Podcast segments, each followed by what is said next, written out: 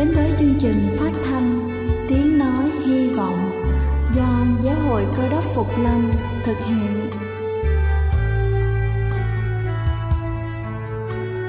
Kính thưa quý vị, Đức Chúa Giêsu trước khi Ngài về trời đã ban cho các môn đệ của Ngài một điều răn mới, đó là họ phải yêu thương nhau như chính tình yêu mà Ngài đã dành cho họ. Quả thật vậy thưa quý vị, tình yêu thương là một món quà vô giá mà Chúa đã ban cho nhân loại và đó cũng là thông điệp mà chúng tôi muốn gửi đến toàn thể quý vị. Nếu quý vị muốn tìm hiểu thêm về chương trình, về niềm tin hoặc muốn nghiên cứu về lời Chúa, xin quý vị gửi thư về chương trình phát thanh Tiếng Nói Hy Vọng, địa chỉ 224 Phan Đăng Lưu, phường 3, quận Phú Nhuận, thành phố Hồ Chí Minh hoặc gửi email cho chúng tôi theo địa chỉ tiếng nói hy vọng amos@gmail.com. Ngoài ra, quý vị cũng có thể liên lạc với bất kỳ hội thánh cơ đốc Phục Lâm tại địa phương gần nhất. Xin chân thành cảm ơn và kính mời quý vị lắng nghe chương trình hôm nay.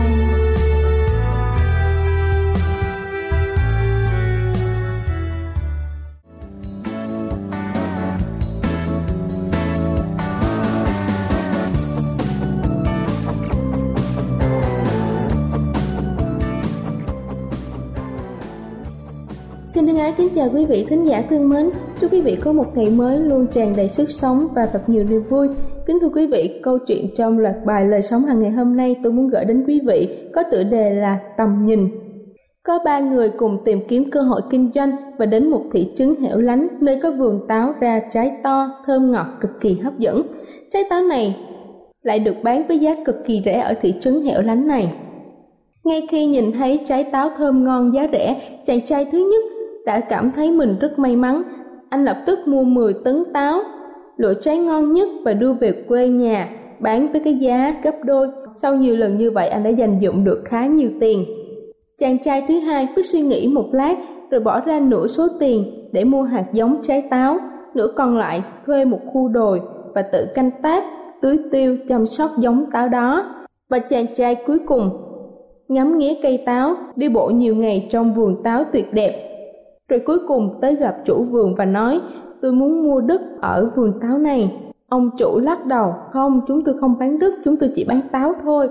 Thấy vậy, chàng trai bèn lấy tay phốc đất lên và nói như cầu khẩn, tôi rất muốn mua đất ở đây, xin ông bán cho tôi tôi chỉ mua một chút này thôi. Ông chủ thấy vậy mỉm cười đáp, thôi được, thấy anh khẩn này vậy tôi sẽ bán đất cho anh, kèm theo những hạt giống của quả táo. Chàng trai mang đất về quê nhà nhờ người có chuyên môn kiểm tra phân tích thành phần đất, độ ẩm và so sánh với nhiệt độ ánh sáng để xem tiềm năng ra sao. Sau đó anh thuê một khu đồi, cải tạo đất ở nơi đó, cho giống hệt với số đất mang về và gieo trồng số hạt giống được cho. Năm sau, anh đã có cả một vườn trái cây xum xuê, triệu quả, không khác gì vườn táo trước đó. Còn số phận của hai người kia ra sao? Chàng trai đầu tiên, ban đầu, ăn nên làm ra, Tuy nhiên dần dần doanh thu giảm hẳn bởi cạnh tranh ngày càng gia tăng. Chưa kể rủi ro khi vận chuyển làm mất một số hàng cuối cùng thì lỗ nặng. Chàng trai thứ hai chăm chỉ tưới tiêu vun sới cho cây táo nhưng do không có hợp với đất cho nên trái táo không được to, thơm ngon và ngọt như vùng quê nọ, cuối cùng cũng chẳng kiếm được tiền. Còn chàng trai thứ ba, nhờ phân tích mẫu đất và cải tạo đất ở quê nhà cho phù hợp và cuối cùng đã bội thu ra những trái táo thơm ngon, rất được ưa thích, lại bán tại vườn nên không có rủi ro vận chuyển. Tiện lợi giao thông thu hút rất nhiều khách hàng. Chẳng mấy chốc anh đã trở thành một doanh nhân thành đạt và giàu có. Kính thưa quý vị, có thể thấy rằng, cùng với cơ hội và điểm xuất phát giống nhau, nhưng mấu chốt của sự thành công không phải ở chỗ chúng ta tận sức làm bao nhiêu việc, mà là ở chỗ chúng ta có thể nắm bắt được vấn đề hay không. Biết nhìn xa trông rộng và có những bước đi thật vững vàng. Đó là điều để tiến tới thành công. Đây là chương trình phát thanh tiếng nói hy vọng do giáo hội cơ đốc phục lâm thực hiện. Nếu quý vị muốn tìm hiểu về chương trình hay muốn nghiên cứu thêm về lời chúa Xin quý vị gửi thư về chương trình phát thanh Tiếng Nói Hy Vọng Địa chỉ 224 Phan Đăng Lưu, phường 3, quận Phú Nhuận, thành phố Hồ Chí Minh Hoặc gửi email cho chúng tôi theo địa chỉ tiếng nói hy vọng amoc.gmail.com Ngoài ra, quý vị cũng có thể liên lạc với bất kỳ hội thánh cơ đốc Phục Lâm tại địa phương gần nhất. Xin chân thành cảm ơn và kính mời quý vị tiếp tục lắng nghe chương trình hôm nay.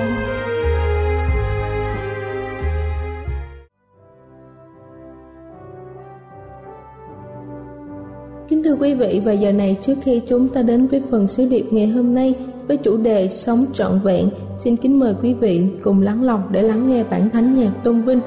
Không lâu Chúa sẽ trở lại.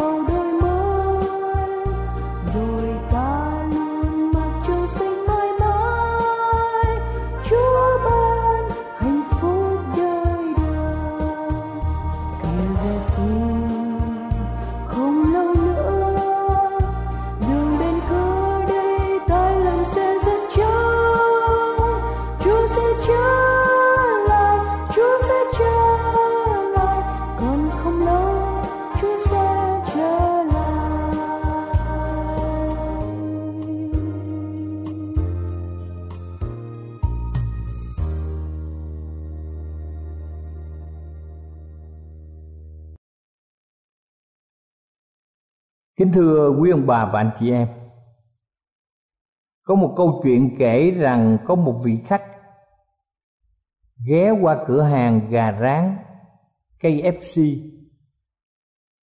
Ở California, Hoa Kỳ Để mua gà rán. Khi mà ông đến mua đó Thì chúng ta thấy rằng à, có một người phụ nữ trẻ đi cùng với ông lúc bây giờ người quản lý cửa hàng đã vô tình đưa cho vị khách chiếc hộp mà thường ngày anh ta vẫn dùng để đựng tiền bằng chiếc hộp giao hàng của KFC để cho những người khác không chú ý trước khi mà anh ta đem gửi cho ngân hàng. Người khách nhận chiếc hộp, nghĩ rằng gà rán bỏ trong chiếc hộp này rồi lái xe đi cùng với người phụ nữ. Khi cả hai dừng xe ở một công viên để thưởng thức món gà rán, họ phát hiện trong hộp có gần ba ngàn đô la Mỹ. Thay vì là những chiếc đùi gà thơm ngon, ông ta sẽ làm gì? Khi nhận biết có sự nhầm lẫn, người khách này quay xe lại cửa hàng, trả lại hộp tiền cho người quản lý người quản lý rất vui mừng. Và người quản lý nói rằng, tôi muốn gọi điện thoại cho nhà báo để họ đến chụp hình và viết bài về ông.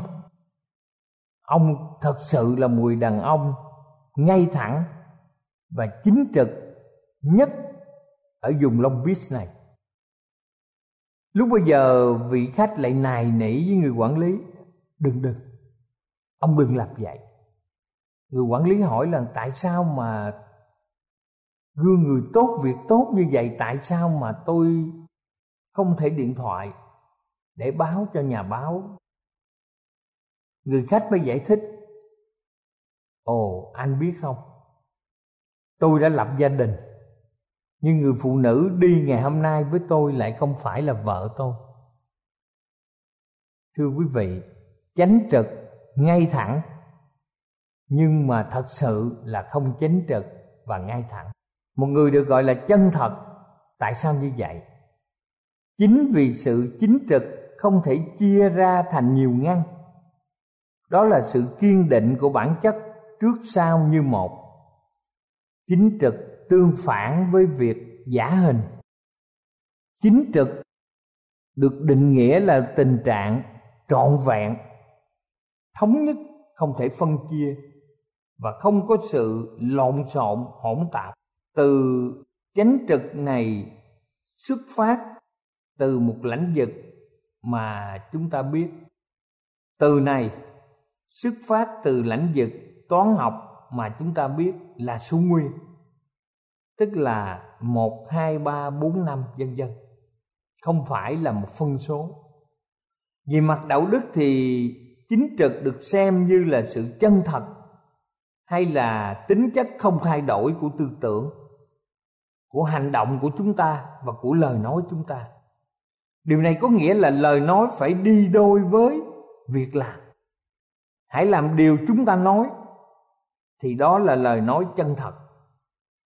Chính trực xác định chúng ta là người như thế nào.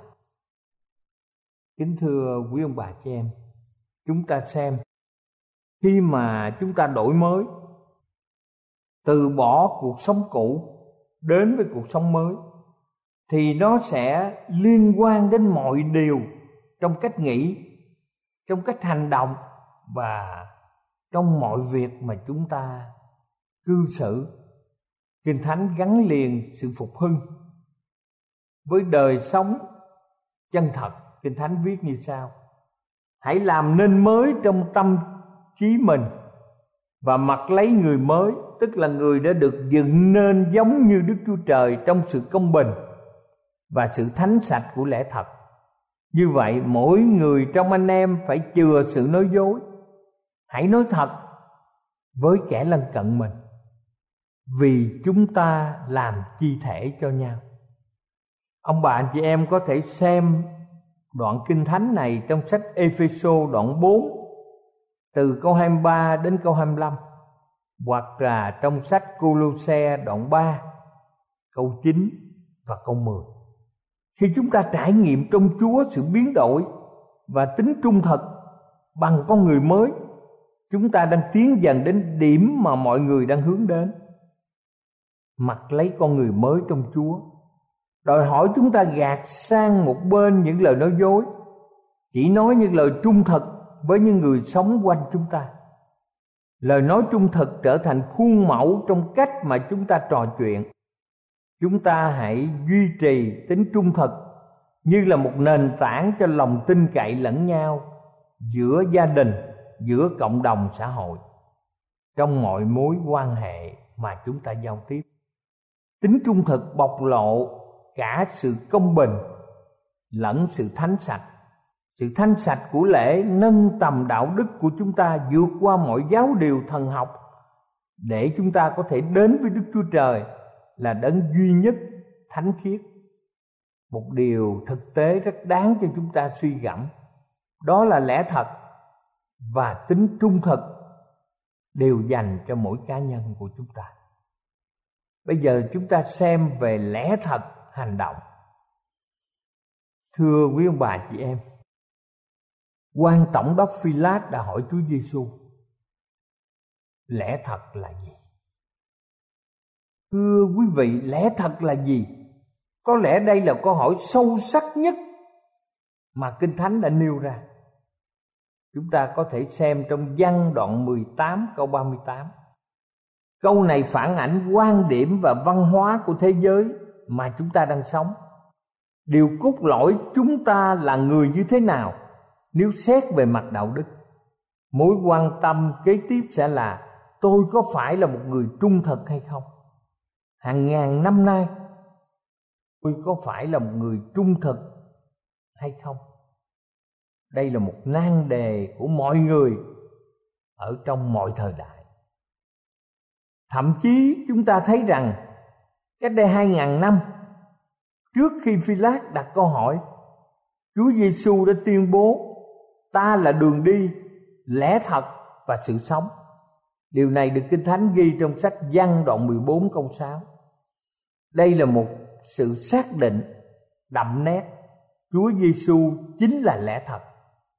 Bản tánh của Ngài, tâm hồn của Ngài chính là lẽ thật. Vậy điều cốt lõi ở đây, lẽ thật chính là một người. Điều này có nghĩa là lẽ thật dành cho cá nhân, không hề trừu tượng không chỉ là lời giáo huấn nhưng những điều dạy dỗ của Chúa Giêsu là thật bởi vì những điều đó bày tỏ chính con người của Ngài và được bày tỏ qua hành động và lời nói của Ngài. Sau đó lẽ thật sẽ đem chúng ta vào mối tương quan cá nhân giữa chúng ta với nguồn của sự sống thật là Đức Chúa Giêsu Cơ Đốc. Kính thưa quý ông bà chị em, là lẽ thật Chúa Giêsu sẽ thường xuyên tiếp xúc riêng với chúng ta. Bản thân Ngài sẽ gặp gỡ chính chúng ta, gặp sự trung thực của bản chất và việc làm của chúng ta. Bản thân Ngài sẽ mang lại cho chúng ta sự sống, cử chỉ, hành động và lời nói gương mẫu. Hy vọng, lòng can đảm và sức mạnh để chúng ta có thể làm cách nào sống chân thật giữa một thế giới mà nhiều người đang dùng sự gian dối và lừa gạt mọi người. Kính thưa quý ông bà chị em, rồi lẽ thật mong muốn chúng ta đặt câu hỏi cho chính bản thân mình, tôi có phải là người trung thực hay không? Tôi có giống như chúa giêsu đặt sự trung thực làm điều cốt yếu cho bản thân của mình hay không? Sự trung thực là điều mà người ta đòi hỏi gia đình, đòi hỏi các viên chức của chính phủ, đòi hỏi mọi công dân trong xã hội phải thực hiện. Thưa quý vị, lẽ thật còn sót lại là gì ở trong thế giới chúng ta?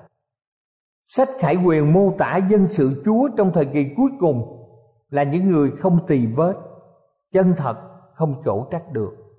Dù phải liều mình giữa mọi hiểm nguy, người ta không tìm thấy bất cứ điều gì dối trá trên môi miệng của những người theo chiên con. Tiên tri Sophoni đã nói trước về điều này trong sách Sophoni đoạn 3 câu 13 những kẻ còn sót lại của Israel sẽ không làm sự gian ác không nói dối, không có lưỡi phỉnh gạt trong miệng chúng nó. Những ai trải nghiệm quyền năng biến đổi nhờ quyết của chiên con sẽ bắt chước và phản ảnh sự chân thật của đấng cơ đốc qua hành động và lời nói. Đó là những kết quả đầu tiên của họ. Vì đức chúa giêsu được xưng là đấng trung tín và chân thật. Đó phải là điều chúng ta nghĩ tới tâm trí của đấng cơ đốc phải trở thành tâm trí của mỗi người trong chúng ta. Kính thưa quý ông bà và anh chị em, điều trái ngược giữa thế lực xấu xa với những người theo chiên con là sự khác biệt giữa sự dối trá và chân thật, thốt ra từ môi miệng của mọi người. Chỉ có những người chân thật mới được vào thành thánh. Khi chúng ta nói về những người ưa thích sự giả dối có một câu hỏi liên quan đến con người và hành động. Chúng ta biết rằng lẽ thật là sự định hướng cho đạo đức. Nhiều người ưa thích sự giả dối và đưa tới sự làm giả dối. Người yêu thích sự giả dối sẽ có mối liên hệ với sự giả dối và với cha của sự giả dối. Kính thưa quý vị, từ chính trong lòng mà chúng ta thốt ra lời nói. Trong lòng, tức là sự suy nghĩ của chúng ta như thế nào, thì sẽ tương ứng hoàn toàn với hành động chúng ta thể hiện. Lời cam kết trung thực sẽ được xác minh qua lời nói và việc làm hàng ngày của chúng ta. Nếu chúng ta muốn nói và sống trung thực, thì trước hết, chúng ta phải là người trung thực. Tính trung thực sẽ mang hình ảnh của đức chúa trời và lẽ thật của ngài đến cho thế giới trong thời kỳ cuối cùng này. Hiệu quả hơn là các giáo điều mang tính lý thuyết. Điều này tùy thuộc vào cách sống của chúng ta, tôn giáo và đạo đức. Thưa quý vị, thật sự là hai lãnh vực không thể tách rời như nhiều người tưởng.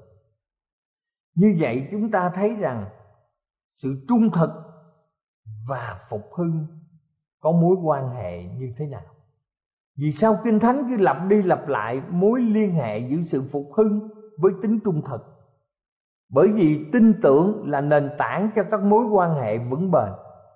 Giữa một tập thể cần có sự thẳng thắn và chân thật. Không thể có một tập thể chân thật giữa những con người giả dối. Những người sống không chân thật với những người khác sẽ bóp méo đi hình ảnh của chúng ta. Chúng ta được kêu gọi để sống trọn vẹn vì thế chúng ta phải giữ chính mình và giúp anh chị em nâng cao đời sống đạo đức.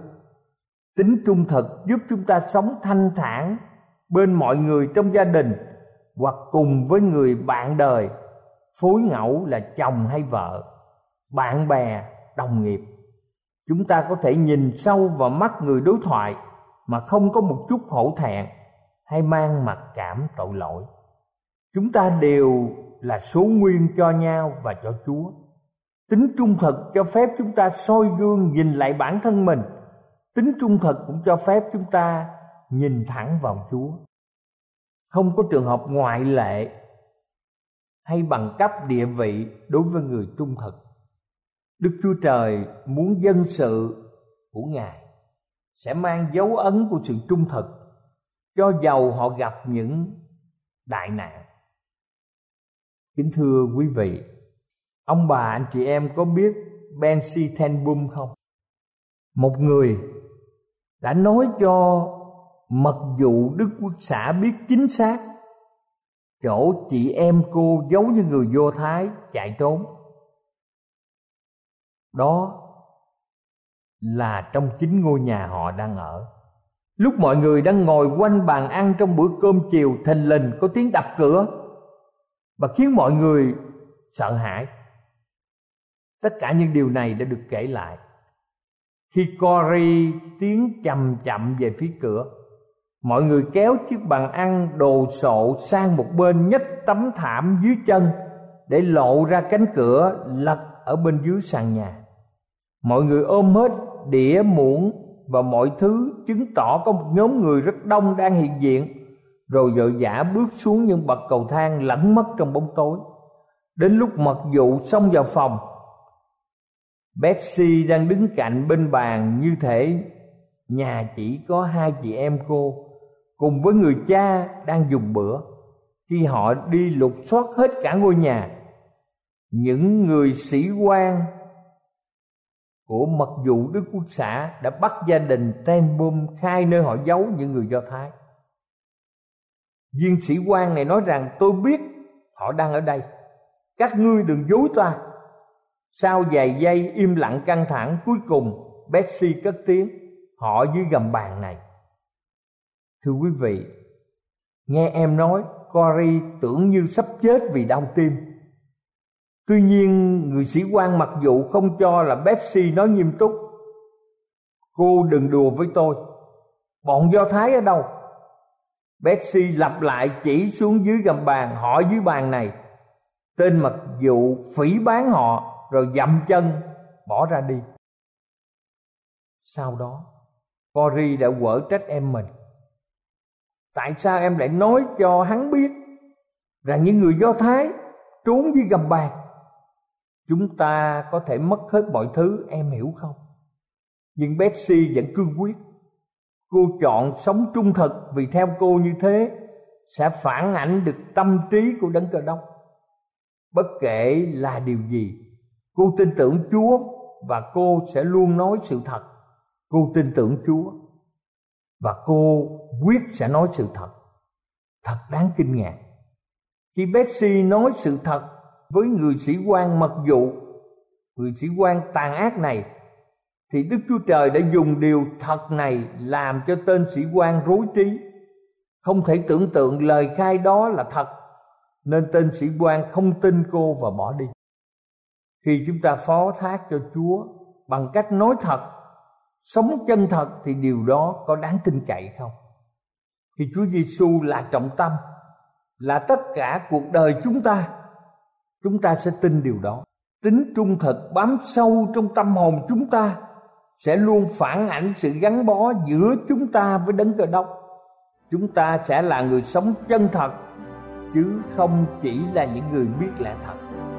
Trong sách thi thiên đoạn 34 từ câu 11 đến câu 13 viết như sau. Hỡi các con, Hãy đến nghe ta. Ta sẽ dạy các con sự kính sợ Đức giê va Ai là người ưa thích sự sống Và mến Ngài lâu dài để hưởng phước lành? Cá giữ lưỡi mình khỏi lời ác Và môi mình khỏi sự dối gạt Cầu Chúa ở cùng quý bà chị em Để mỗi ngày chúng ta theo gương Chúa Giêsu chúng ta phó thác cuộc đời của mình cho Chúa. Chúng ta phải sống chân thật với điều mà mình tin cậy. Chúa Giêsu chính là trọng tâm, là tất cả cuộc đời của chúng ta.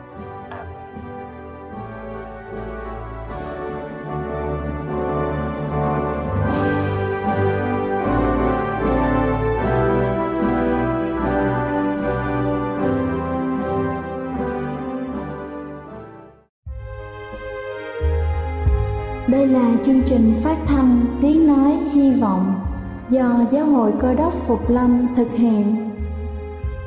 Nếu quý vị muốn tìm hiểu về chương trình hay muốn nghiên cứu thêm về lời Chúa, xin mời quý vị gửi thư về chương trình phát thanh Tiếng Nói Hy Vọng, địa chỉ 224 Văn Đăng Lưu, phường 3, quận Phú Nhuận, thành phố Hồ Chí Minh hoặc gửi email cho chúng tôi theo địa chỉ tiếng nói hy vọng gmail.com Ngoài ra, quý vị cũng có thể liên lạc với bất kỳ hội thánh cơ đốc phục lâm tại địa phương gần nhất. Xin chân thành cảm ơn và hẹn gặp lại quý vị trong chương trình lần sau.